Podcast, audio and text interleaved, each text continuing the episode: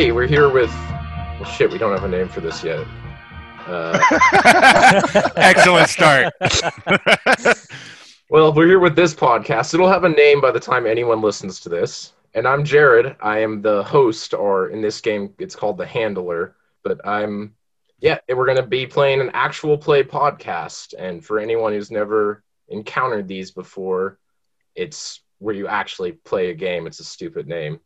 But no, it's a role playing game podcast uh, where basically I am the the handler. I create the story and the setting, and then we have th- uh, four players going through it. And yeah, it'll it's basically an improv interactive story with dice adding random elements of chance. And the game we're playing is Delta Green, which is a little bit um, it's like a mix of the Lovecraft mythos, Call of Cthulhu type stuff with uh, some X Files. So it's like conspiracy, intrigue, almost the real world type of game. And I've we none of us the weird probably one of the most ridiculous parts is none of us have actually played this game yet, which was kind of but we've all we've all got a lot of experience gaming. I've been gaming my whole life, playing RPGs of various sorts, and I think we'll be able to figure it out. So I didn't want to swamp everybody with names, so I'm just gonna introduce you guys one at a time as we go through, if that works for everybody. Yeah. Yeah. Mm-hmm. Sounds good. Alrighty, we start in Pescajumba, Nevada, 1998. Uh, it's September. It's actually, it's been a little busy. It's been a bit of a tourist boom lately because there's been a crazy meteor shower in the desert over the last week. And there's actually supposedly been several impacts in the desert surrounding Pescajumba, which is the town where this story takes place. And we start out, it's late on one evening out on a lone highway with Bill, Yep. played by Andrew. Man, it's been busy. Yeah, what do you think would bring Bill out in the middle of the night? Probably later than he would like to be out. There's probably he's probably been working all day dealing with uh, knuckleheads out in the uh, in the desert, out you know camping, getting their cars stuck, watching the meteor shower, and he wants a chance to uh, to come out and uh, check out, maybe find one of these these uh, impact areas. You know, try to maybe find some some meteorite uh, fragments or something. He's kind of like kind of interested. There are a lot of yahoos and tourists out with metal detectors uh, looking around in the desert. Uh, so probably you f- probably find like three flat tires through the day, and it's a bit of an annoyance for you. Yeah, Bill's a he's a wilderness ranger for the Bureau of Land Management, and uh, he's been doing it for quite a long time, and he's definitely experienced in dealing with idiots out in the desert. Yeah, I'm sure there are plenty. Uh, we've definitely we've been them, so we, we know. Yeah, All right, so you're driving uh, late at night. You're coming back home probably after a long shift. You're tired. I think we specified before your truck the alignment's off, so you're probably just oh yeah, a little bit grumpy whenever you drive your car. Like, damn tires are getting worn uneven. Letting go of the steering wheel and letting your car kind of drift for a second and then catching it and oh my god damn it. So you're driving along and what is your it's not perception what is the skill called? Is it called perception in this game Alertness. Uh, it's alertness. alertness. What is your alertness? My alertness is sixty. 60 all right you uh you're driving by and you see something a little odd.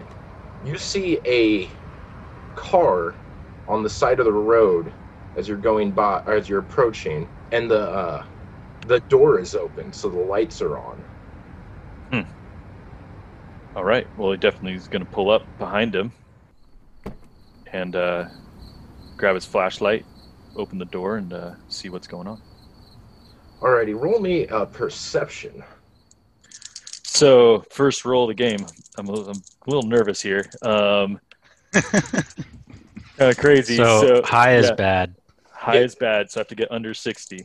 And you roll percentile, so it's D100 for. Okay, and uh, and a crit is double digits. A double Under. digits under your roll, and a critical fail, which is something really bad, is uh, double digits over your roll, or a hundred or a one. All right, here we go. First roll. First. Oh my god, you have to be kidding me. oh, this is awesome. No. So I have a 60 alertness and I rolled a 64. Sixty. Uh oh, you got 64 on the first roll. Oh, it's bad. oh, I'm about to cry. No, no. So you see, uh, you're looking at the car, and it's there's no driver in it. The driver's side uh, door is open, and uh, you're looking at it, and the car did not crash. It is a little baffling to you. It's just pulled off on the side of the road, running uh, with no one in it. And now, there is a search skill. Oh, yeah, roll me a search. I got a 70 in search. So he comes around and he shines a flashlight into the door. Anybody here? Hello? Kind of circles the car. 20 under 70. So you notice a couple things. You shine your flashlight down at the seat, and you just see a pool of what is distinctively blood in the seat. It's smeared down the side of it. And then you're also, as you're shining your light down, you catch a bit of reflection, and you see that on the door, there's small holes. There's impact holes. Uh, what is your uh, firearms? Pretty good, 70 as well. Yeah, it's a bird shot in the door. Ah, fuck.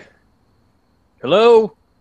And uh, I see if there's any, if I can trace a blood, like, uh, splatters on the ground that lead anywhere away from the vehicle. Uh, yeah, I think that would be. Man, we're having a. I think it's a low rolling game, but I'm gonna have you roll because rolling's fun. Yeah. Uh, roll a survival. That's another thing that uh, Bill is good at. Being a, a wilderness ranger, he's spent some good time out in the desert. 44 under 80. 44 under 80. So you start going along, and very shortly, the blood is. Um, it's just a, a small patter of it, and then a small patter, and then a puddle. And then as you're coming past that puddle, you see a woman on the ground. She, you kind of almost trip over her because she's wearing a black suit and she's wearing all black. She has blonde hair and she's hunched over and you you it takes you a second because you're behind her and you realize that she's smashing something on a rock Oh, shit. Hello? she doesn't even seem to register you you're shining your flashlight on her this is a i don't know actually this do blm do you think uh, bill carries a gun He has a he has a sidearm. Yeah, he does. Um, They are But- they are armed. and but I don't think he necessarily uh, uh, like getting off duty. I think it's probably still in his truck. okay yeah i would agree so she throws it uh, the object she has in her hand she throws it off into the woods after smashing it on a rock and then she sl- falls and stumbles forward. Ma'am, are you okay? she starts to roll over and you see she is pouring blood. She's got uh, wounds uh, in her face. Her face is kind of uh, torn up on the left hand side. And uh, she's holding a hand over her jacket and there's blood seeping over the hand. The hand is soaked in blood Just she, stay stay where you are, ma'am. What what happened here? she actually doesn't speak and starts starts shaking uh, do you have any kind of health skill I have a, a little bit of first aid, and he keeps a first aid kit in his truck. I have that on my character sheet. what what is your first aid at Forty. 40 uh, you could, uh, she is going into shock it's going to be very hard you feel like you need to keep her talking uh, and do whatever you can about the blood So he'll come up right to her and like kneel down and uh, see what you know. Try to assess the situation and uh, keep tra- trying to talk to her. Can you hear me? What's your name? I, s- It's Cheryl. Cheryl, what happened here? Cheryl, they is the drugs. The the the drugs, and she's The drugs? grabbing at your collar, like grabbing at you. She's really strong. She's actually a fairly large lady. It's okay. Calm down. Calm down. Just just just sit here. I'm gonna get. I'm gonna go get my first aid kit, and I'll come right back, and we'll we'll we'll fix you up. All right, you scramble back over to your car, and you return, and she is unconscious. Oh, jeez. Uh, roll me a first aid check. So the first aid kit adds 20% to your first aid skill. Oh, really? Yeah, it contains bandages, IVs and fluids, medications, stethoscope, suture, incubation kit, etc. It's got a bunch of stuff in it. Cool. I did But, not, uh, not yeah. know that. It'll give you 20 more percent. All right, so I got 60 on this. And I'm, I'm th- he's thinking in his mind, he didn't see a shotgun, right? There's no weapon around here. Uh, you So- don't see a weapon loose in the car.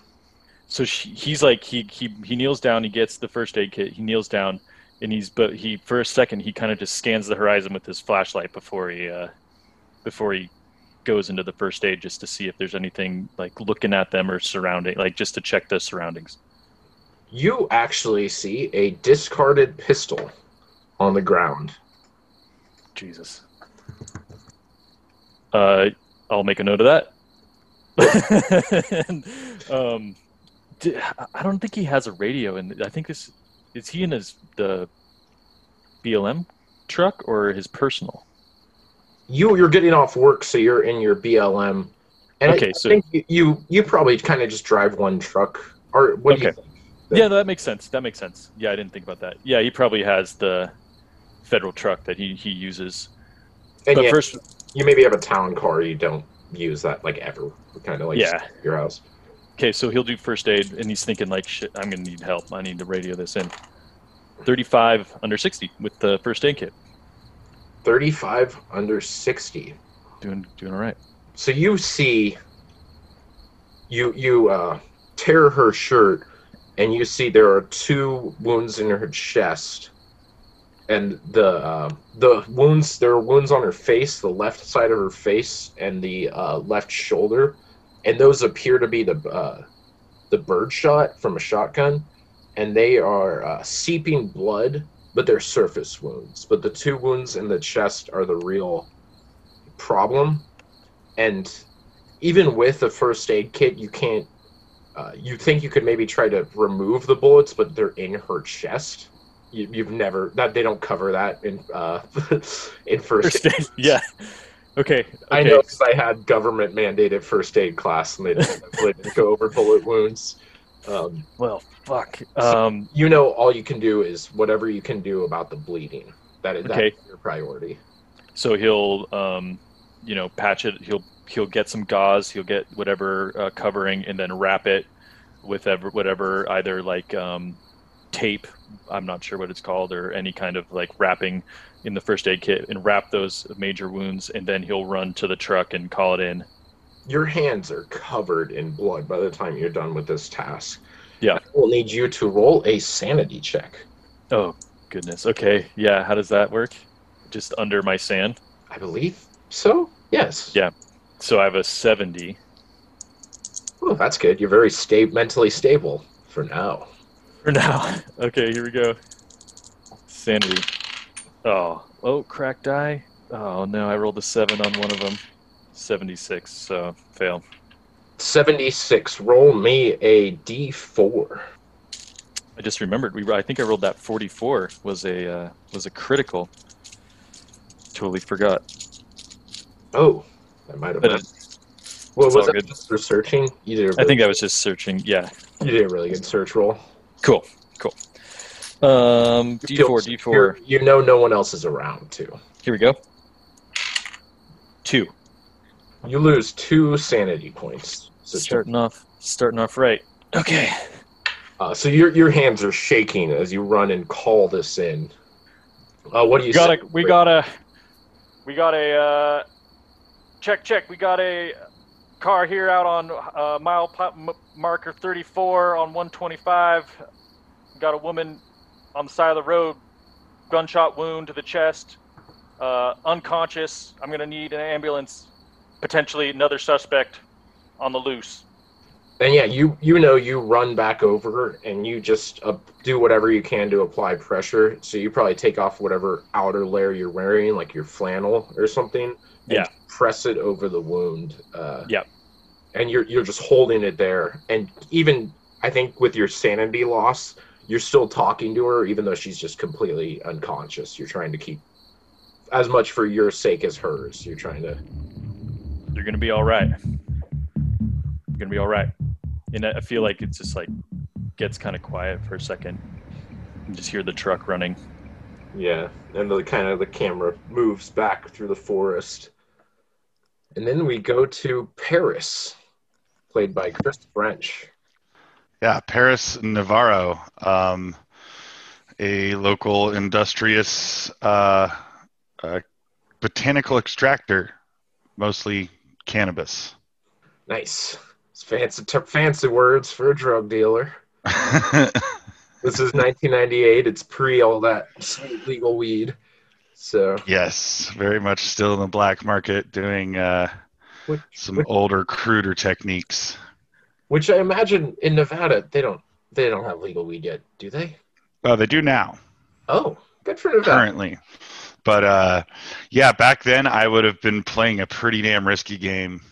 Yeah, in the 90s, this was real time. You were Yeah, you didn't you didn't even want to drive through Nevada with pot in your car, or let alone manufacture it there. And I imagine Paris is a bit of a night owl, right? It's about 11:30 at night. Yeah, definitely introvert, night owl. I just I keep pretty odd hours. Um, not not a big drug user myself. Uh, more uh, more kind of business minded. So what do you think he would be doing at 11:30? Honestly, he wouldn't want to be uh, operating because it makes a lot of noise and uh, you need a lot of light. So uh, he would probably be uh, either relaxing on his porch or uh, potentially just uh, playing video games in in his room. Where when he he's kind of when he's idle and not busy, he's pretty introverted and quiet. He's kind of learned that he has to be that way in order to kind of keep the hatches battened down. All right. So I'll say you're just kind of out front uh relaxing, maybe like having a cigarette or something. Yeah, exactly. Yeah, have, having a smoke on the porch. You're having a cigarette and then you hear on the road outside of your property a car peeling out, which you hear all the time. You're kind of a little bit removed from town. hmm pretty regularly you hear people racing down the road. Your property's got a bit of forest to it, but there's still um, you still are close enough to the road to hear it. And then you hear a shotgun blast, which is uh, not surprising at all. Every road sign in, near Pescajumba has a shotgun blast or two in it. People drive around and shoot uh, drunk idiots in town. Because, you know, it's Pescajumba. Yeah, that that sounds that sounds familiar enough. So you maybe think nothing of it, and then you hear two very loud gunshots. They like you jerk in place, Mm. and they they were within fair fair range of you. Like I feel like I could have maybe seen him had I been looking in the right direction or something. Yeah, that that kind of thing where you feel a gunshot, you know, like Mm-hmm. A little bit of that concussive blast. I would probably kind of make myself look a little scarce and start turning off any light sources I have so I can see better. All right, so Um, you turn off the porch light and the living room light. They're like both right inside the doorway. yeah, and I'd probably be kind of like standing in the doorway of like, I want to hear things outside, but I want to be able to get the fuck out of here. And I'm probably thinking about where I left my pistol last. Um, roll me a search as you're looking Is- out through the, is- through the dark woods. Is that alertness? Alertness works. Oh, a seven. Damn.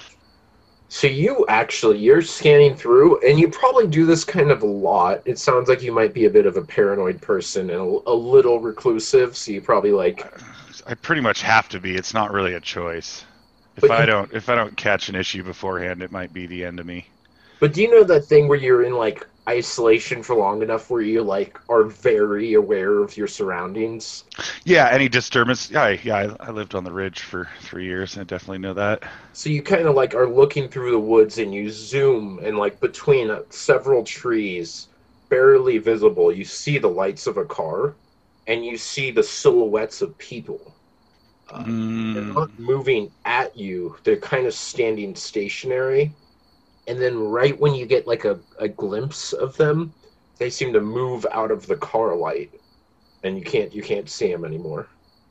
and how many? If I was to range this, is it like a football field away or five? I'd say it's a football field away. It's like a hundred yards, maybe a little less, Ooh.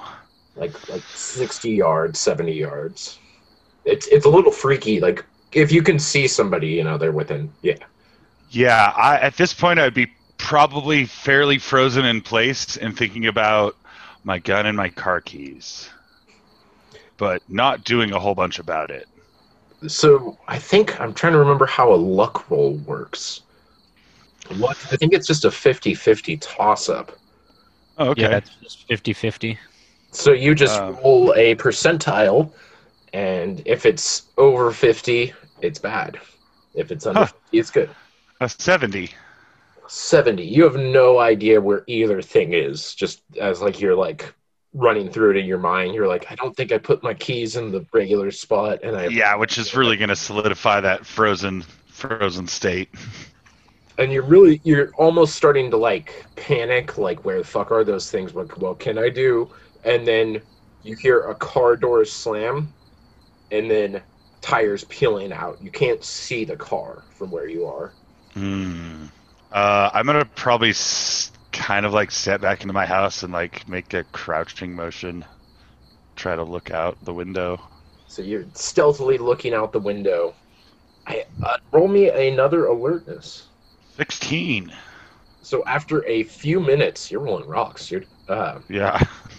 after a few minutes you hear a car pulling up. Fuck. another car.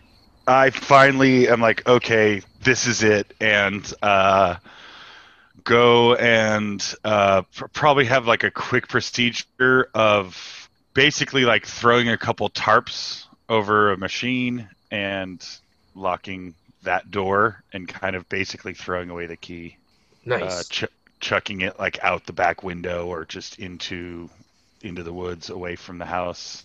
All right, so you throw it out a side window before you.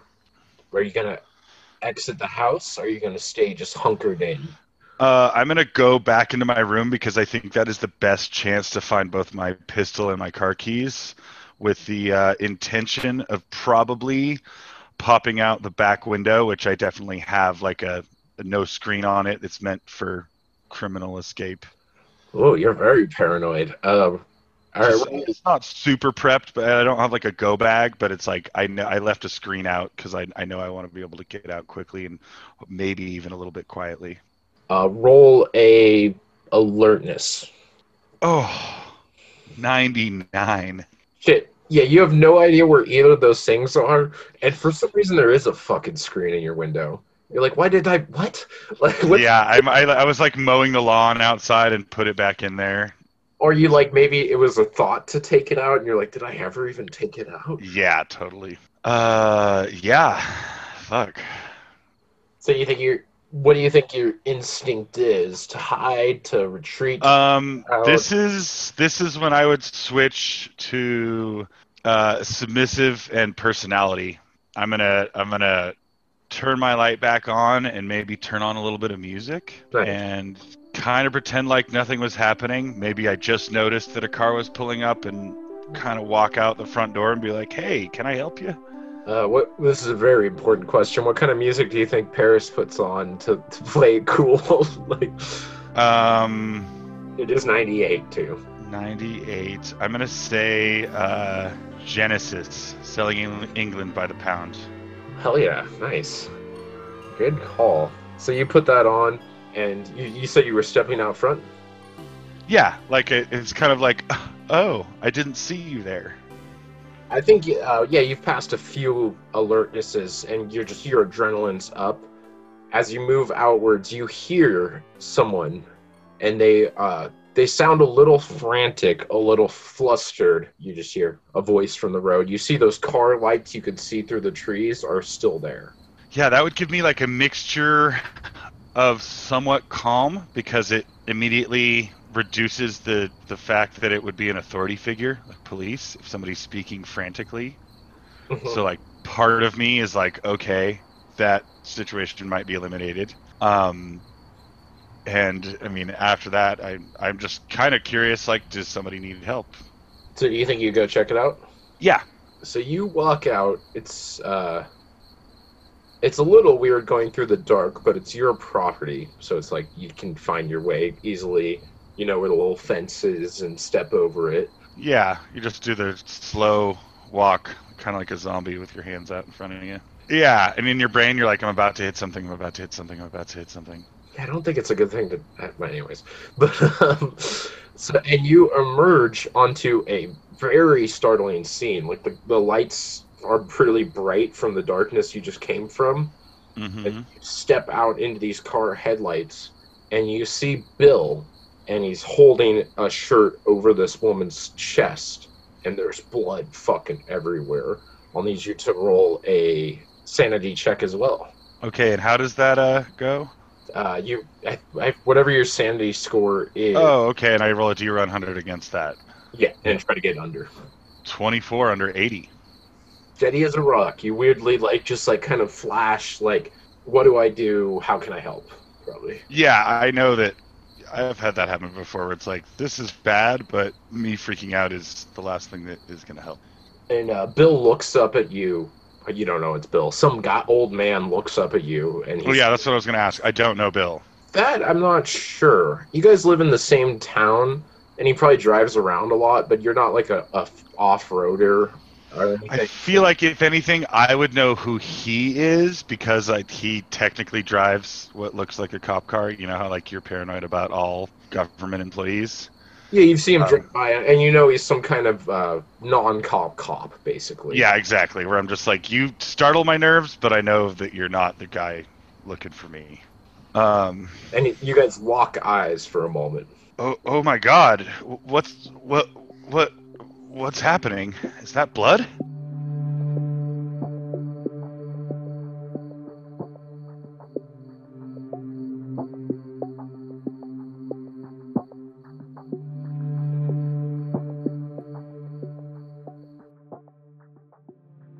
So I'm going to take this opportunity to tell you guys like when you roll a skill and you fail, you put a check mark next to that skill on your character sheet. Oh, And then at the end of the session, you you add 1d4 minus 1 to that skill. So it's like you almost level up skills that you fail at. okay. I'll put a little minus there uh, in my PDF. Uh, Yeah, because I failed one alertness.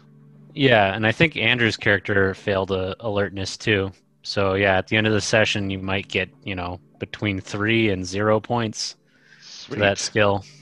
That's that's a cool feature. That and that totally tracks with reality. Or like I've I've I've had greater knowledge from all of my failures. Exactly. Definitely a key factor to learning. Like, don't do is a much more important thing than do.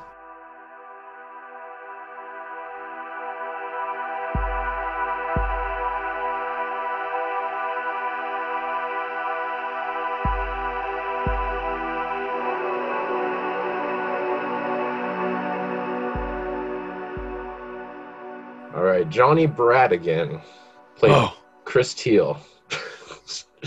uh, sorry. no, that's great. Uh, that is a very good sound. Very, it reminds me of the '90s, actually. Yeah, it's a very Johnny Mnemonic sound. But Johnny Bradigan. So you are an FBI, or give us a little information about Johnny Bradigan. Actually, I shouldn't explain it. Uh, Johnny Bradigan is an FBI agent. He is a uh, he's 28 years old. He's a veteran of the Gulf War. He had himself uh, some experiences out there. And when he got back stateside, he decided to dedicate his life to becoming an FBI agent. And uh, he just graduated from Quantico like maybe six months ago or so. He has very little field experience as a lead agent, although he's been a participant in some group actions. And he lives in Fresno, California with his mom when he's not on the road or at Quantico in Virginia. And you actually, Johnny, you received a call from your Delta Green handler three days ago that you had gotten a assignment, but it was really crappy timing. It overlapped with your your first major case, and you were on a week long surveillance mission, and it, you could not get out of it. Basically, you preemptively failed your uh, bureaucracy check in game terms, but you uh, you were stuck. You couldn't get there in time, and you were supposed to be there with an agent you uh, you've actually worked under under for Delta with Delta Green before. Cheryl Hayward. She's a fellow FBI agent, and you don't know. There's not exactly a ranking system in Delta Green, but she, if you answered her the uh, previously in Delta Green, so I imagine you to some degree really looked up to her, and it was very frustrating to not be able to go with her on this gig right away. Mm-hmm. But you just finished about 8:30 at night and you just got home in Fresno. Oh man, that new Will Smith song is really good. Thank God I'm done with that excitement. Put on a what would it be? Uh, getting jiggy with it? Am I being too early? Um, No, no, The it's, it us? is. It is getting jiggy with it. you think he like puts it on as soon as he walks in the door? Uh, well, yeah, he he listens to like a lot of top forty uh, radio stations, so that's what he puts on. He doesn't he doesn't have like a bunch of cassettes or CDs to carry around because he travels so much. So he just uh, he just decided that he would be a top forty guy. So you just heard it in the car, and it was it was maybe life changing. like this song. Well, yeah, he loves he loves the Fresh Prince. But anyways, so yeah, he's just he's just getting home. He's And- being really quiet so he doesn't wake up his mom. And yeah, you have this assignment in Pescajumba. It is actually related to the meteor shower. You were supposed to get more information from Cheryl. You haven't really heard from her, but that's not that surprising because she's there under whatever pretense she made to go there as an FBI agent. Um, can I link into that pretense? Like, is she is she also an FBI agent as far as I know? Yes, yes, she is. and does she have a pre a pretense that I can piggyback on, or do I need to like do I need to have my own reasons for trying to abscond to Nevada? What is your bureaucracy? My bureaucracy is forty. Yeah, you uh you know that she was there on a drug case. Cool.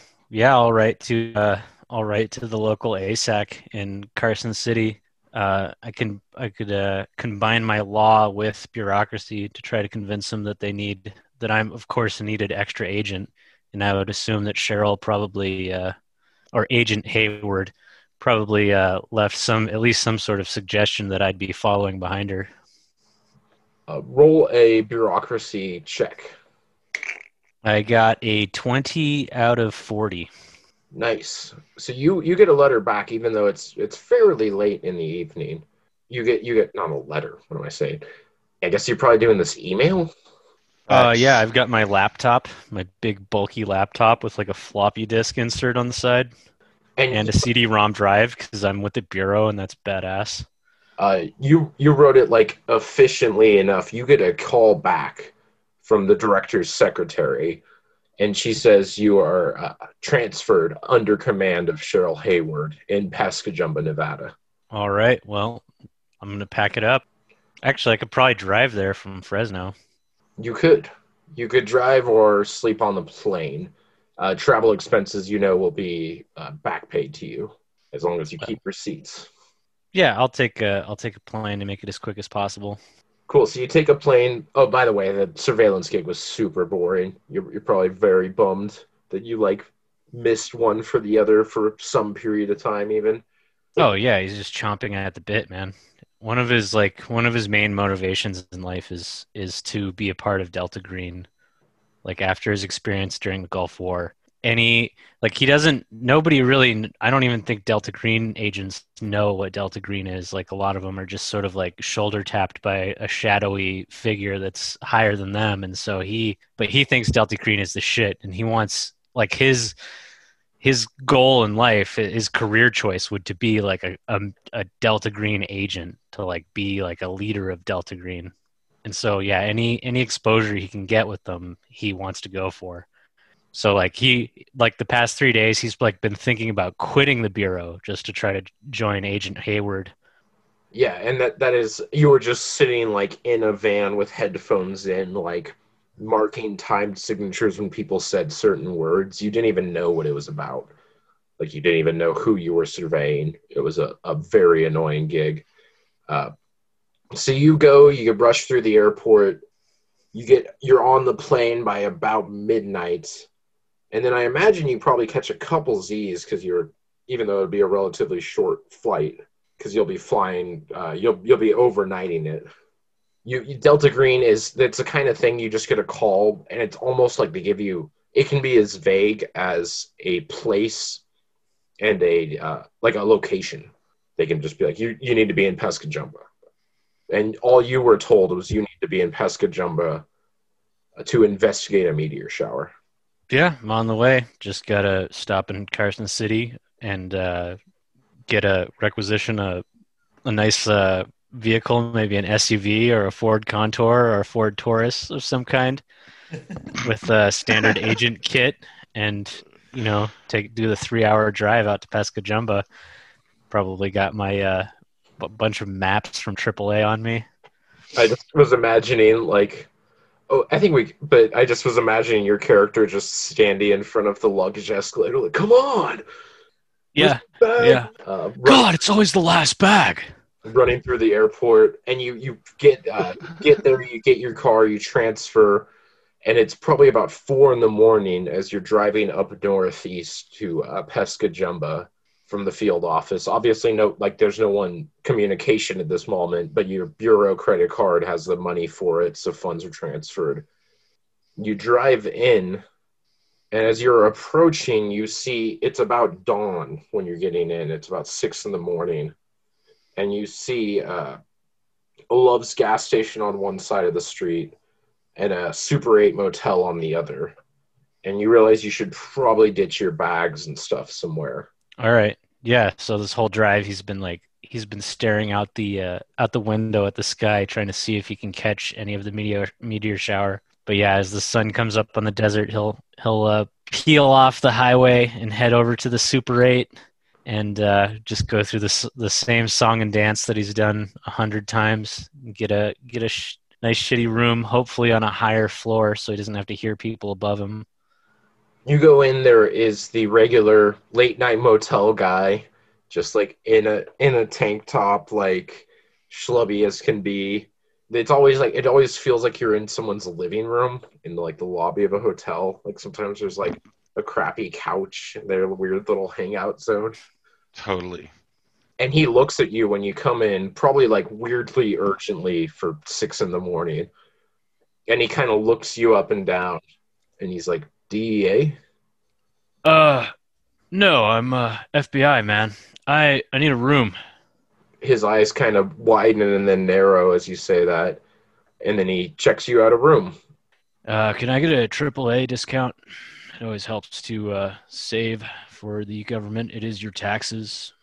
Thanks for thinking of me. oh my god.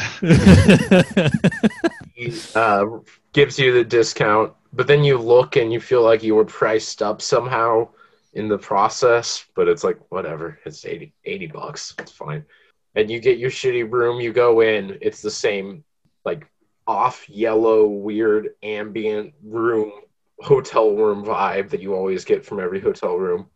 Uh with the with the awesome like abstract art on the wall that is like just like some splashed paint. Yeah, and you turn on the light and it's got a buzz, and like it's just it's just like it feels like you're in the dentist or something. It's it's a weird feeling in a, when you walk uh, into the hotel room. Totally. Right on. Well, I'll uh, yeah, I'll, I'll cash my bags there and just I don't know. I I so I, I'm here to investigate a meteor shower. I'll I'll try looking out the window. Did I see a meteor shower on the way in, on the drive in? Uh, roll me a luck. Uh, I got 93. 93, no, but the sunrise was psychedelic. It was All right. purple and, and exciting.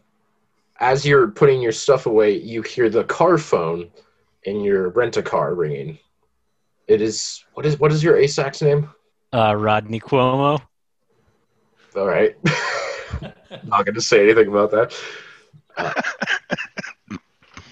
jo- Johnny, this is this is Rodney. Uh, we have some news. What's the news, sir? It's uh, Cheryl, A- Agent Hayward. Agent Hayward has been killed. Killed dead? Yes, uh, you should you should go to the crime scene. There's an active crime scene now. The sheriff should be there. I'm on it. Where? Uh, it is on Here the in Pescajumba? mile mark 34 of Highway 125, right outside of Pescajumba. All right, I'm on it. And you head that way. You're driving through. You're not like exhausted because you maybe got a chance to sleep a little on the hotel room, but it, it's a very strange morning. It's it's quite the vibe. And you go and you uh, you pull up to a crime scene. There are four police or four sheriff cars there. There's an ambulance still hanging around, and you see a body bag on a stretcher. Hello, I'm Agent Johnny Bradigan, FBI. Uh, that uh, is that the body there? Oh, good after good afternoon. I'm I'm Sheriff Montgomery. Uh, yeah, the woman approaches you. She's native, a little older, kind of short and heavy. Yeah, yes, I'm afraid that is her. A BLM manager was the one who's land manager was the one who found her, and he he managed to keep her alive for a few hours actually, uh, with the help of EMTs once they arrived. But she Cheryl passed. Yes. May I uh, may I view the body? Uh, sure. Did you know her? I did.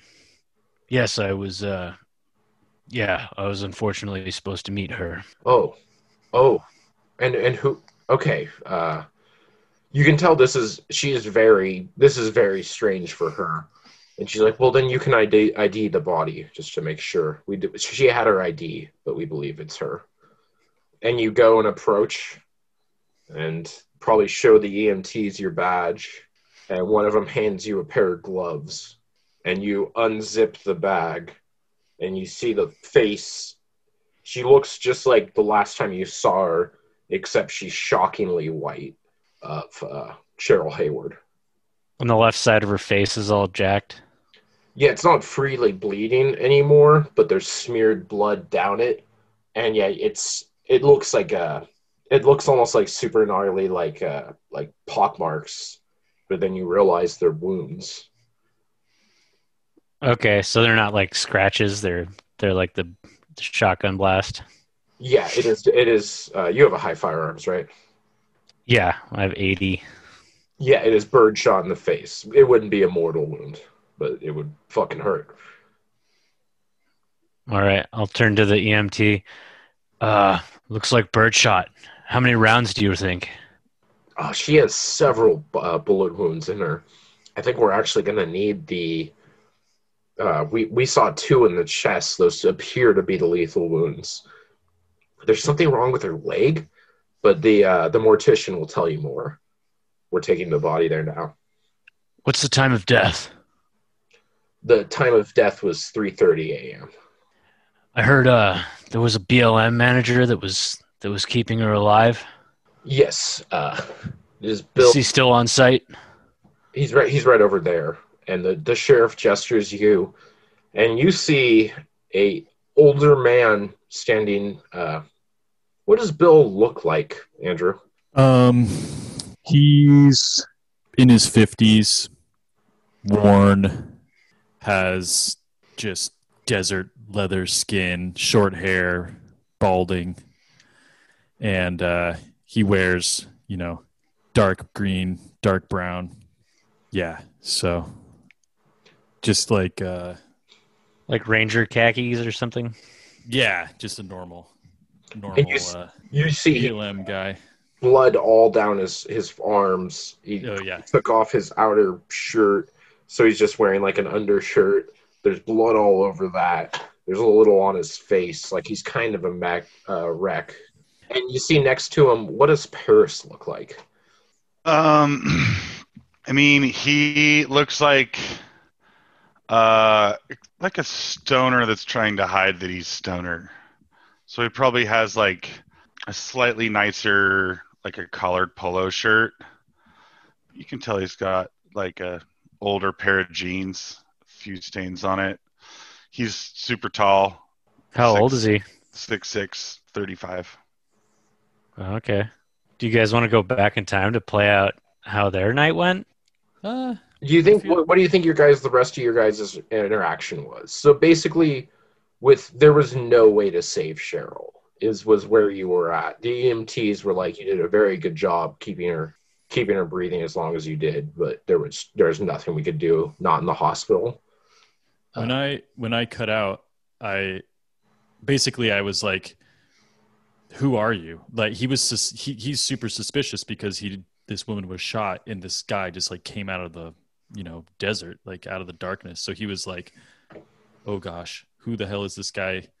And so he probably was like, "Don't move." Wait, didn't you drive to my house? I I don't think he saw there was a he could see your house. Um, Yeah, you like- walked, you walked out of the woods at him. He didn't. It was on the side, an embankment on the side of the road. You're actually not sure if it's your property or not. You know that weird. It's in that like gray area between. Like the- an easement? Yeah, like your fence is uh separating the like is offset from the road a little bit by some you know by an embankment. Yeah, and I definitely would have like once I switched over to I'm not about to get arrested, I would have been sticking my hands out like, "Hey, uh I'm here to help. What's going on?" Yeah, I think they talk it through, and he asks him what's like, how did you find like what's going on, and you probably said you live right here. Then he probably put you to work. Like, yeah, and I would have just helped and Yeah. been freaked out. Yeah, and you guys spent like a frantic, kind of crazy ten minutes just applying, like alternating, applying pressure. You try, you tried to like overlayer some bandages, but it was bleeding through too fast. It was a, Would those be some sanity checks for us? uh, Andrew. I think you are actually already both had yours. Yeah. Okay. The big, the big thing was seeing a mortally injured, like a somebody mortally injured. Totally. So, you're but there is actually an issue. You both are been up all night now. Mm. So I will Mm. need you to make a. It's one of your statistics. It's a different kind of roll than we've done yet. Your power times five. Twenty. Uh, two zero two. Wow. Oh, nice. You feel fine, Bill. He's a, he was a trucker. plenty of adrenaline. Oh, I got a 64 under 80. Oh, damn, powerful. Uh, yeah, you you guys uh, are both doing okay. You're li- a little bleary eyed, is all. And they both, uh, Johnny, they're both fairly like their eyes are fairly bloodshot, but they look like crime scene, you know, witnesses. Like they, they look like they've just been kind of at this for a while. Probably been asked the same questions a few times, and uh, Got that Okay. thousand yard stare. mhm, Yeah, exactly. Johnny's Johnny's gonna put on like you know a little bit of the charm, use like his person skill, his people skills, and be like, And are you in uniform and like are you do you look real copy right now? I'm I'm just like a guy in a I'm wearing like a black suit. I look like uh like Keanu Reeves and David Duchovny had a baby. Yeah. just wearing a black suit. Black definitely tie, don't I like- have, a, have an FBI agent badge on my chest. You know, like a clip clip badge that has like a little photo of me, FBI, my little Yeah. credentials. I'd be freaking out on the inside a bit, but like it wouldn't surface. It'll just hit me like tomorrow when I'm actually free of this situation. Yeah, pretty much as soon as he pulled up, you were like, "Fed." Like, Yeah, So- and then like when I get home, I'll puke a bunch. or I have a um, I have a human intelligence of ninety. Oh, Jesus. Wow. So it's like a skill that you use to like read people to like see when they're lying or see if they're hiding something. So I don't know if you want me to roll off against French or something. I think I would Uh, probably I'll be able to tell. in my hash lab right now. yeah, I'm, I'm like I'm looking at these guys and I'm just like trying to feel them out, like, and I'm also I also want to be gentle with them in the questioning, but like, You're also not here for that. So even if you, you know, you might, you could probe them a little bit and be like, yeah, but the a person that I greatly admired has been found shot up with buckshot, and these are two people covered in blood. for sure. We're administering CPR to her supposedly, but I But don't you're know not here for his on. drugs.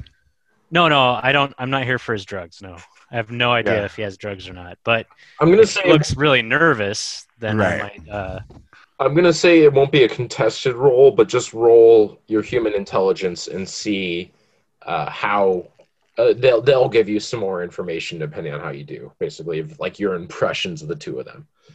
Uh, so I'll roll mine and he rolls his. No, just just uh, uh, Chris just rolls, and then you you'll learn a couple things about Bill and Paris Okay. depending on what you roll. all right, I got a 26. Twenty six. Yeah, so uh, Paris looks nervous, like visit, like noticeably nervous. You also, uh, he obviously doesn't look like some nervous in the way where he murdered someone and isn't trying to say anything about it.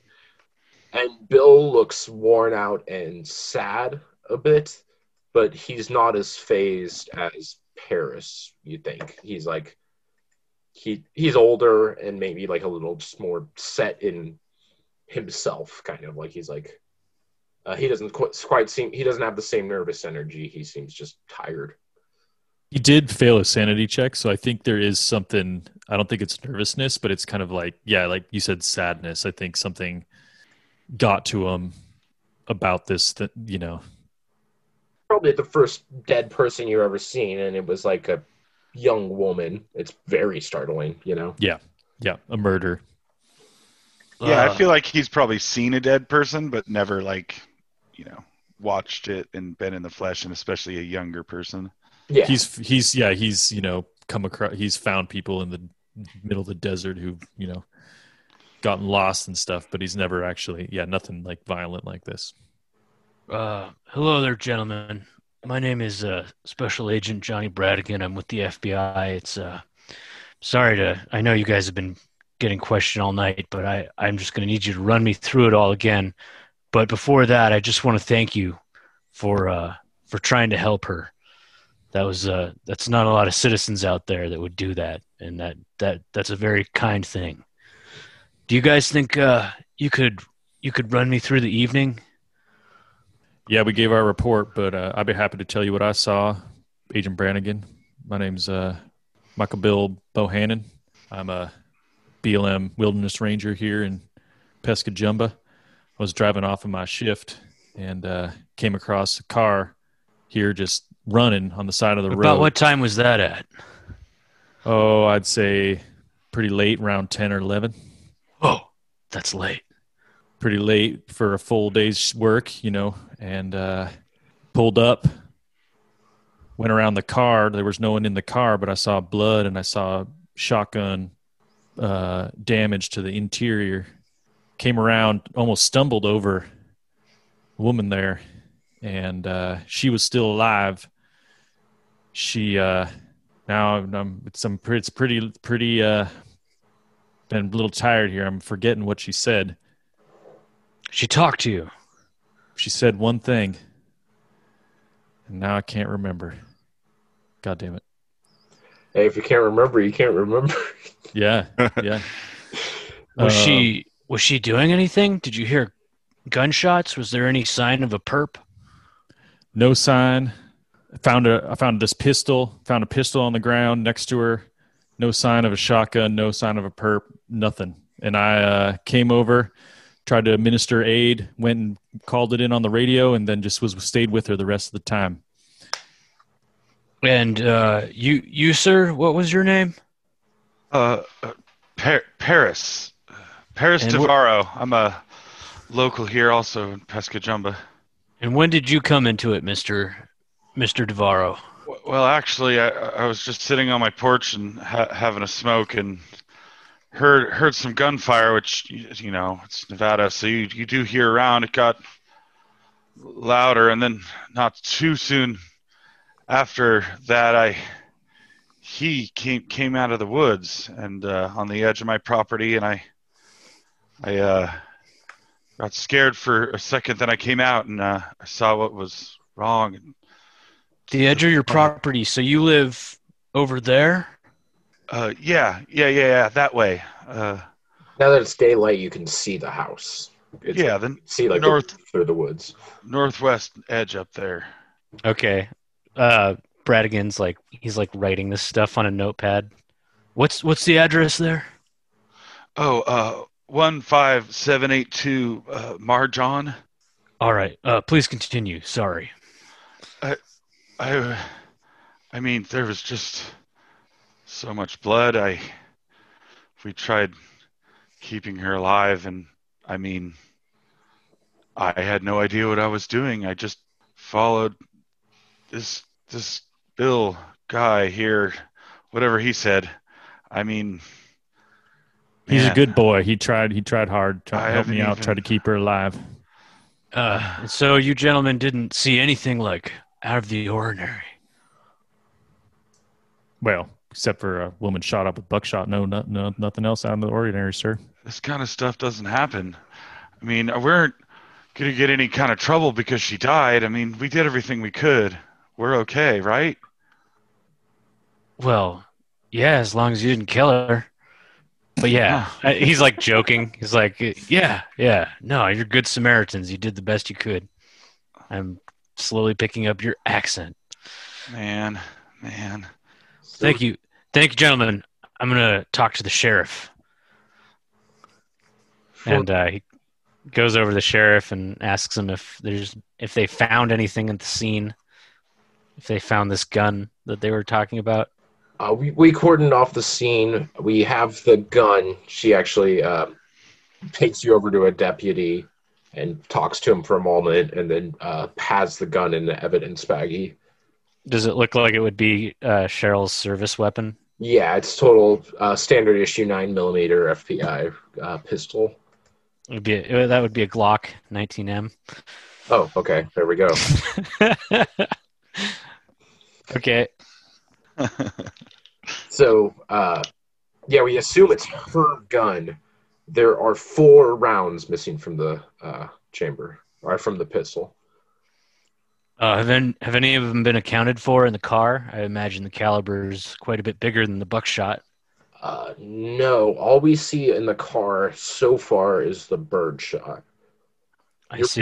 you're- you're was the window? Yeah, I'm, I want to look around the scene of the crime. The window was down and is not shattered. I actually didn't really think of that, but uh, it- Okay, so she had her window open when she was shot. yeah, there's no glass in the car. So yeah, I it's- uh I nudged Bill and I'm like, didn't didn't you see a, a pistol? He said something about a pistol, but it was a shotgun wound. Yeah, it was her pistol, probably. Do you want to tell him? I did. Didn't you? Did you hear anything at your house No, down the just street? just the two shotgun shots. I I don't think I, I heard a pistol unless I was inside and listening to my music. But I mean, Huh. it's Pescajumba. Everybody's shooting out their window, even Grandma. That's true. That's pretty good.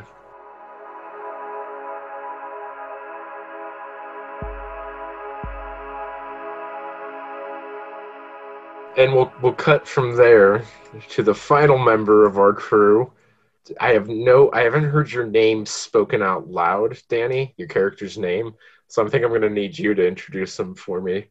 Hello, I am a Dr. Eckhart Hohenzollern, former professor of anthropology at Stanford University.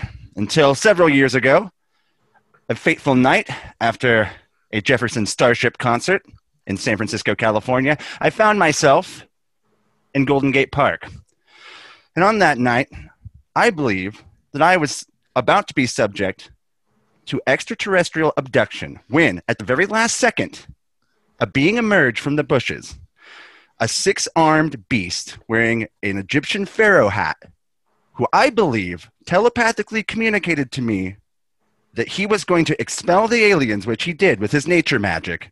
And during a, a 10 to 5 10 minute to 5 hour psychedelic experience, he communicated to me that every um, paranormal thing that I've ever heard of is all linked and it's all linked to him. And he he ran off into the shadows. And ever since I've been trying to I tried to go on teaching and I couldn't do it. After a few years. I left, I assembled a crew and we've been traveling up and down the west coast so far. Um, exploring our, all sorts of paranormal things. We've been tracking. We uh, we we hear word of mouth, and we're always like one step behind Bigfoot Prime. Um, we've joined and been kicked out of several cult- cults.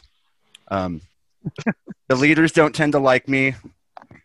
They think you know I'm getting up on their game, and I'm trying to have sex with everyone too quick, and Of course, It just- it gets messy and so um, basically at this point we're trying to get we're getting into nevada i have reason to believe that uh, bigfoot prime might have been uh, talking to the chupacabras.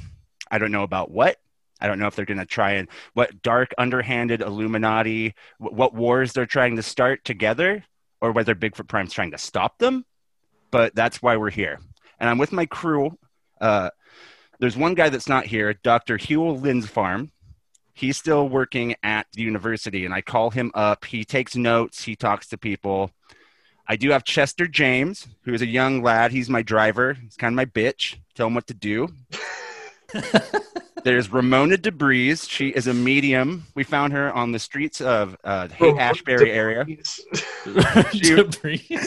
yeah and she was like busking but she doesn't play instruments. She had the tarot deck and the moment she saw me she fell in love she denies this but let's be honest and a Mr. Jumbo Huggins. He's in the back. We're we're in a van, and it's his van. It's full of like he. We got hooked up because we both called into Art Bell so often that the producers gave us each other's number. He was in Danville. We picked him up. We've been traveling with him, and he's just putting together all sorts of machines out of technology. I'm I'm looking at my transmometer, which is like a radio tuned in between stations, and it's got a little oscillator showing the wave. And I'm looking at it and like nodding, like, yes, this all seems right. And that's so that's where we're at. I'm, I'm imagining you're like at a diner and you're like telling some random person like at the diner this story. Oh yeah, no, I, I often walk up to people and say, Don't worry, I'm a doctor. I start asking them what they know. The, uh, the waitress is like, "Well, I was just gonna get your order, but that's all. That's all very interesting. I'll let you know if I see a chupacabra." And she, Coffee, black. oh, okay, we are doing the order now. I gotcha. And she walks away, and it's it's early morning. What do you think? What do you think? It's you've probably been here like short term, long term. So I imagine you're renting a house somewhere. Um I, we're just probably at the motel. Oh, okay, you guys are at the motel. Oh yeah, you probably. But we went out because Ramona cut her tarot deck and it was the moon card. And I was like, Well, the moon is out. Nice. It's not in here, so let's get out of here. And but we you know, it's gonna be a late night. Let's get some coffee. Let people know I'm a doctor. It, well, it's it's it's six in the morning, but Well, we've been there for a while. I was explaining a lot to the waitress. so you just finished a two and a half hour conversation with the waitress when uh, Chester runs in excitedly, and you. what is it? Well, well, okay, Doc. You know that uh, that FBI agent you were all curious about, and you told me to look out after. Uh, uh Cheryl or something, Har- uh, Miss Hayward. Agent Hayward, yes, of course. Yeah, you were all. You thought she maybe was in on it. I still think she's in on it. He seems to. He looks around.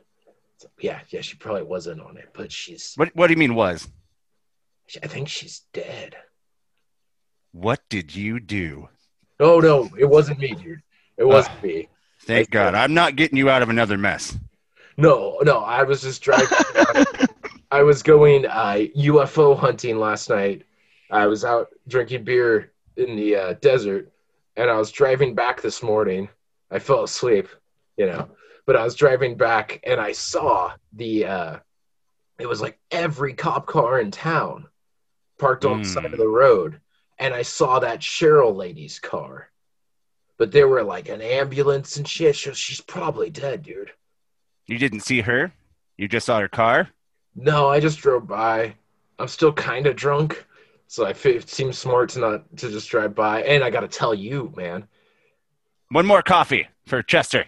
Oh, thank To you. go. We have to get we have to get down to the station immediately. Uh, of course. Well, we could go to the crime scene. I think they're still there, man. Well, let's go there then.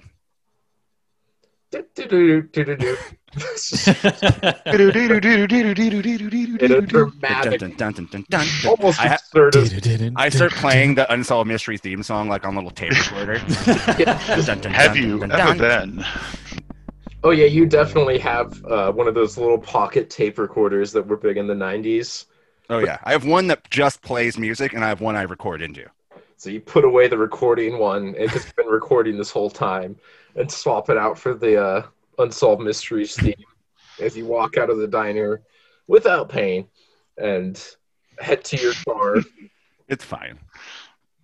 All right, yeah. So, uh, is, is where's Ramona? Is she at the hotel room, or is she? And was she with? Where's Ramona, Chester? Is she with you? Ramona, no, Ramona does what she wants. I don't know, man. I'm kind of scared of Ramona. She's so beautiful. It's too I- bad she's in love with me. If that's what I should say, then yes. You're a good boy, Chester. You're a good boy. Thanks, Dad.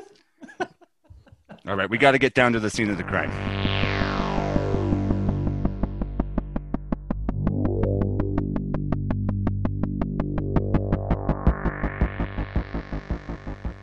So you hurry off to the scene of the crime, and you guys arrive.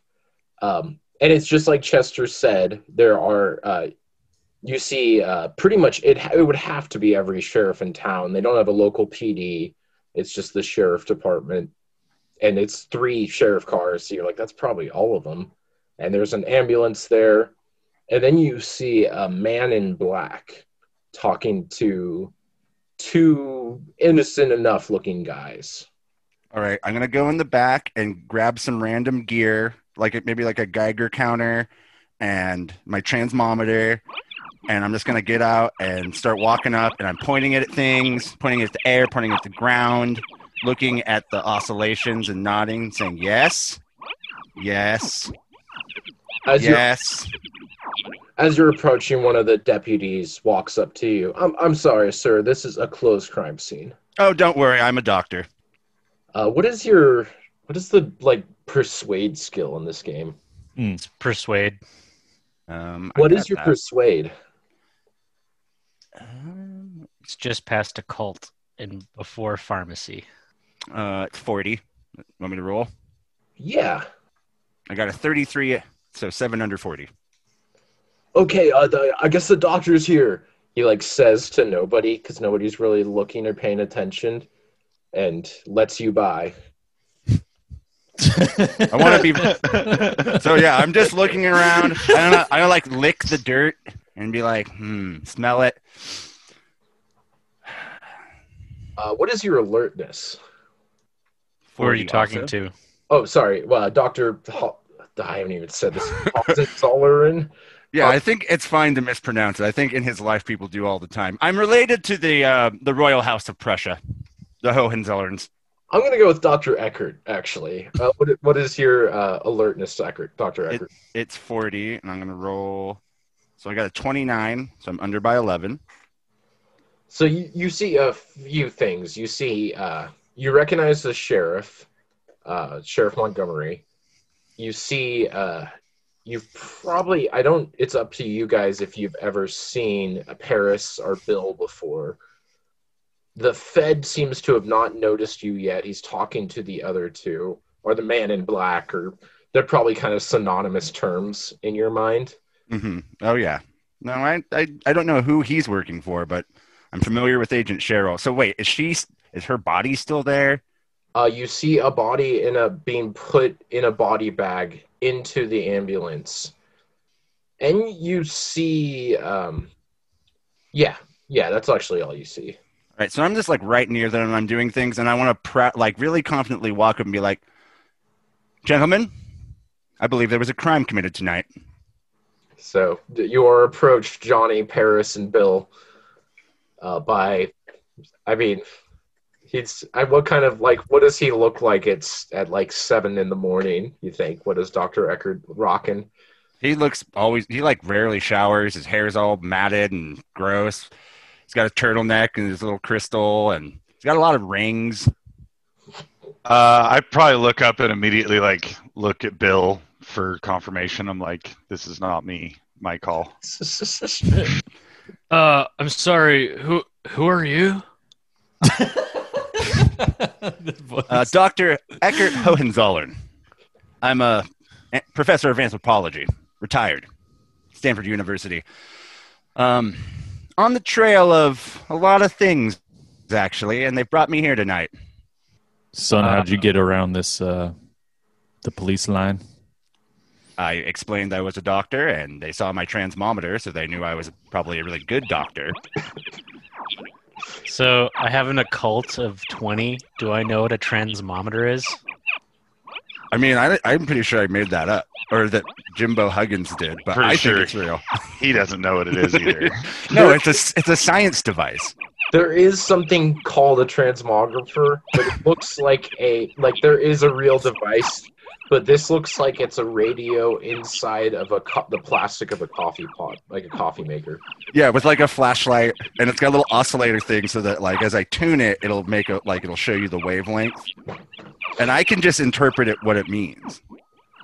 But like, like Johnny Bradigan has because of his experiences in the past, he like invests a certain percentage of his time like investigating the occult. And so, yeah, if you bought that out of like some weird phony like new age magazine, Johnny might recognize it, like might be like, "Oh my god, a transmometer." No, it's just something Jimbo made because he's just like a like a hoarder junkyard guy with a bunch of electronics, and he basically just wires them together and tells me that they're a thing, and I go, of course. So you Oh. it probably you probably are like that's what a transmographer looks like.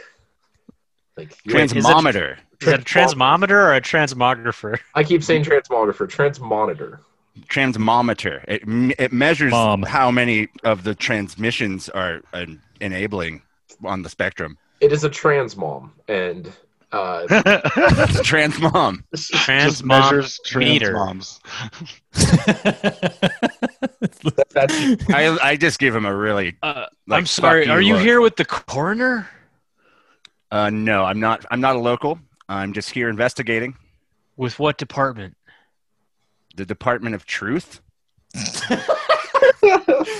Uh, Sheriff Montgomery. I think Bill cracks up at that a little bit. Yeah, I just start leaning back and like smirking, and I'm trying to like figure out what kind of drugs this guy's on.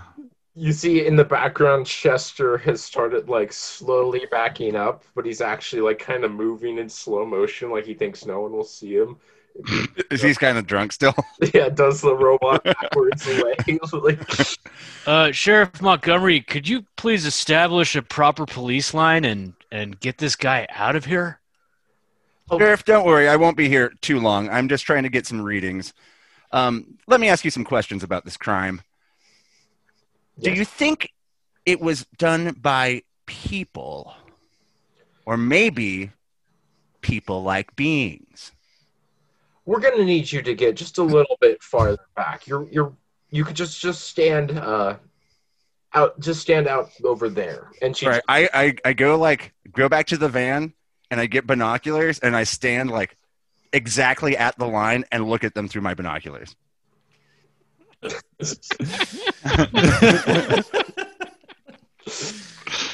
Well, let's see.